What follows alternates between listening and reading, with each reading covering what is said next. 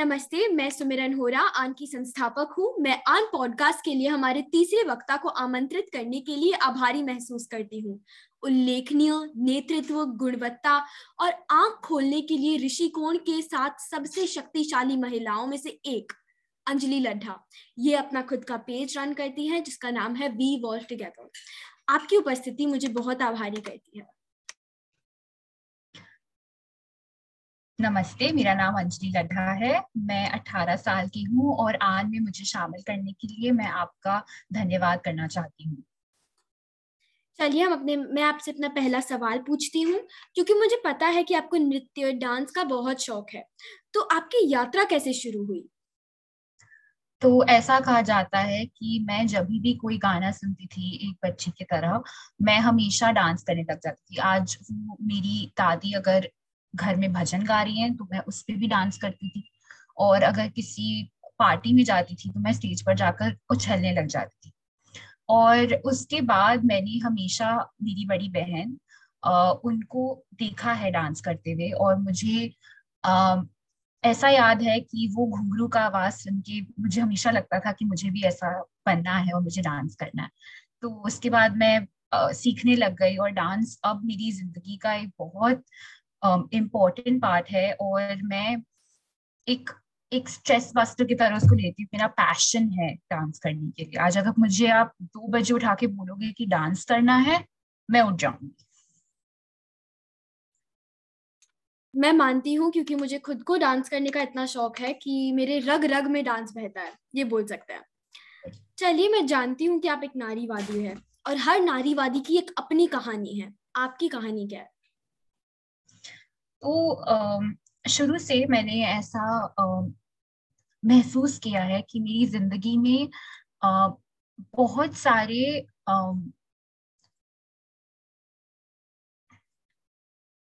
नारियाँ रही हैं जो मेरी ज़िंदगी को बहुत, एक डेली बेसिस पे इम्पैक्ट करती हैं।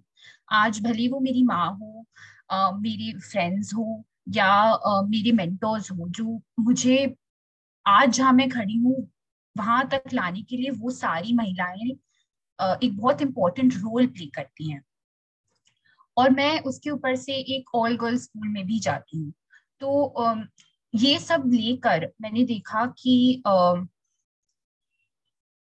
ये सब देखकर, ये सब लेकर मैंने देखा है कि क्योंकि मैं हमेशा नारियों से घिरी भी रही हूँ और उनकी कठिनाई मुझे दिखी है मेरी आँखों के सामने वो वो मुझे हमेशा खटकती थी।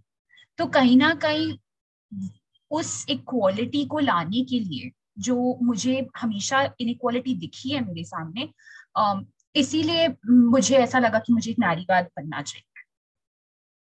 मैं मानती हूँ। मैं मानती हूँ क्योंकि मैं खुद एक नारीवाद हूँ और मैं दिल से मानती हूँ कि एक लड़की के पास जब आवाज़ है तो वह उसको इस्तेमाल में भी लाएगी। आपको उसको ये बोलने की ज़रूरत नहीं है कि तुम्हारे पास आवाज़ है उसको दबा दो। तुम्हारे पास आवाज़ है उसको इन्हांस करो उसको उसको इस्तेमाल में लाओ। किसी चेंज के लिए उसको यूज़ में लाओ।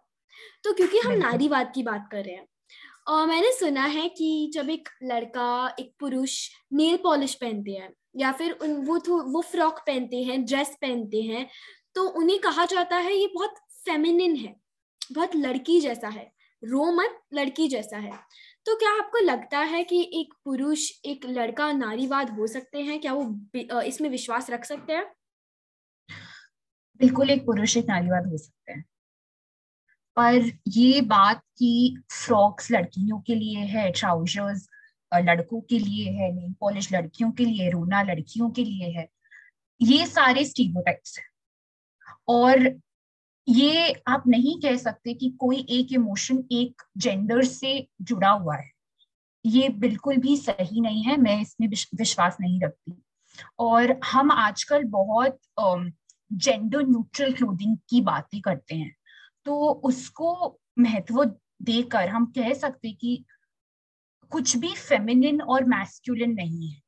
जो मुझे पसंद है, मैं वो करूँगी और हर इंसान को वो करने का मौका मिलना चाहिए जो उनको ठीक लगे। तो आपको यही लगता है तो मैं यह समझती हूँ कि आपको यही लगता है कि जिस इंसान के मन में जो आए उसे वो करना चाहिए और एक कपड़े और एक वो क्या नेल पॉलिश लगाते हैं कि नहीं लगाते हैं कौन से रंग की लगाते हैं इससे लड़का लड़की या फिर कोई भी जेंडर होने का ताल्लुक नहीं है। बिल्कुल। जी। तो अगर कोई आपसे पूछे क्या आप लिंग में विश्वास रखते हैं? तो आप क्या कहेंगे? बिल्कुल, लिंग में विश्वास मैं रखती हूँ, पर एक तरह से नहीं भी, क्योंकि अगर आज मैं कहती हूँ कि मैं एक नारी हूँ तो उसके साथ बहुत सारी चीज़ें जुड़ जाती हैं। पर आज अगर मैं कहूँ कि मैं एक नॉन बाइनरी हूँ या क्वियर हूँ मुझे नहीं पता कि मेरा लिंग क्या है, मैं पुरुष और महिला में दोनों में फिट नहीं होती, कहीं पर भी मैं करेक्टली फिट नहीं होती तो वो भी एक ऑप्शन है और वो भी एक तरह से एक लिंग ही है। तो मैं लिंग में विश्वास ज़रूर रखती हूँ, पर लिंग के साथ जो डिस्क्रिमिनेशन होता है और जो ये स्टीरियोटाइप सेट होते हैं, उसको ब्रेक करना वो बहुत इंपॉर्टेंट है। नहीं तो लिंग एक बैरियर जब बन जाता है तो वो प्रॉब्लम है। पर आपकी लिंग अगर आपकी आइडेंटिटी का एक हिस्सा है तो वो हमेशा रहेगा तो जैसा आपने कहा, लिंग हमारे हमारे हमारे सोल का एक पार्ट है तो उसको एक तो निग्लेक्ट करना तो दुनिया की सबसे गंदी बात हुई, क्योंकि क्यों? हम उसे निग्लेक्ट क्यों करें? हमारे साथ है, हमारे साथ रहेगा हमारे जीवन भर, जब से हमने साँसें ली है, हमारी अंतिम सांसों तक हमारे साथ रहेगा तो हमें इसे निग्लेक्ट तो नहीं करना चाहिए। भगवान ने इतनी सुंदर चीज़ बनाई है एक इंसान को इतना सुंदर बनाया है इतने सोच समझ के बनाया है उसको हम स्टडी करते हैं तो अगर आज हम उसको जेंडर्स में जेंडर में डिवाइड करके उसमें भेदभाव करें तो वो गलत होगा। हम लोग उसको हम लोग को उसमें बिलीव रखना चाहिए कि अगर एक इंसान को पुरुष मानना अपने आप को तो पुरुष माने महिला मानना है महिला माने और अगर उस बैरियर्स में फिट नहीं होना है वो लोग को अपना जैसे हम कह सकते हैं अपने वर्ल्ड को एक्सप्लोर करना है तो वो करे वो उनकी मर्ज़ी है। तो अगले प्रश्न अगला प्रश्न पूछने से पहले मैं यह कहना चाहती हूँ कि आपके साहस और ताकत को मैं सलाम ठोकती हूँ। क्यों? क्योंकि आपने एक बीमारी को सहा आपने उस समय में सब कुछ देखा आपने पढ़ाई की क्योंकि मुझे पता है आप स्कूल स्टूडेंट भी है आपने पढ़ाई की आपने वी वर्ल्ड टुगेदर संभाला आपने कई सारी चीज़ें संभाली और अपनी लाइफ को भी एक साथ संभाला। तो आपका वो समय कैसा गया? आपने क्या क्या कठिनाइयाँ फेस किया फिर आपने किया क्या? उसमें समझा क्या? तो मैं ऐसा मानती हूँ कि आ, हर चीज़ को एक पॉजिटिव नज़रिए से देखना चाहिए। आज भले वो एक बीमारी हो और वो बीमारी अगर मेरी ज़िंदगी को दिन ब दिन इम्पैक्ट कर रही है तो कहीं ना कहीं वो मेरे काम को भी इम्पैक्ट करेगा। और मैं ये नहीं बोलूँगी कि आ, उसको फेस करना मेरे लिए इजी था नहीं था आज भी नहीं है। और कई दिन गए जहाँ मैं सिर्फ़ रोई हूँ या एक मीटिंग के पहले एक जूम मीटिंग में घुसने से पहले मैं बस आ, मैंने बस अपने आँसू पूछे और उसके बाद वो मीटिंग में मैं घुस गई। पर मैं ये बिलीव रख, ये बिलीव करती हूँ कि आपकी जो वीकनेसेस हैं, वो आपके एक समय के बाद वो आपके स्ट्रेंथ्स बन जाते हैं। क्योंकि अगर आपने वो सहा है तो उसके बाद आपकी ज़िंदगी और आसान हो जाती है। तो मैंने अपना कहीं ना कहीं मैं बिलीव करती हूँ कि वो एक रॉक बॉटम था मेरी ज़िंदगी में।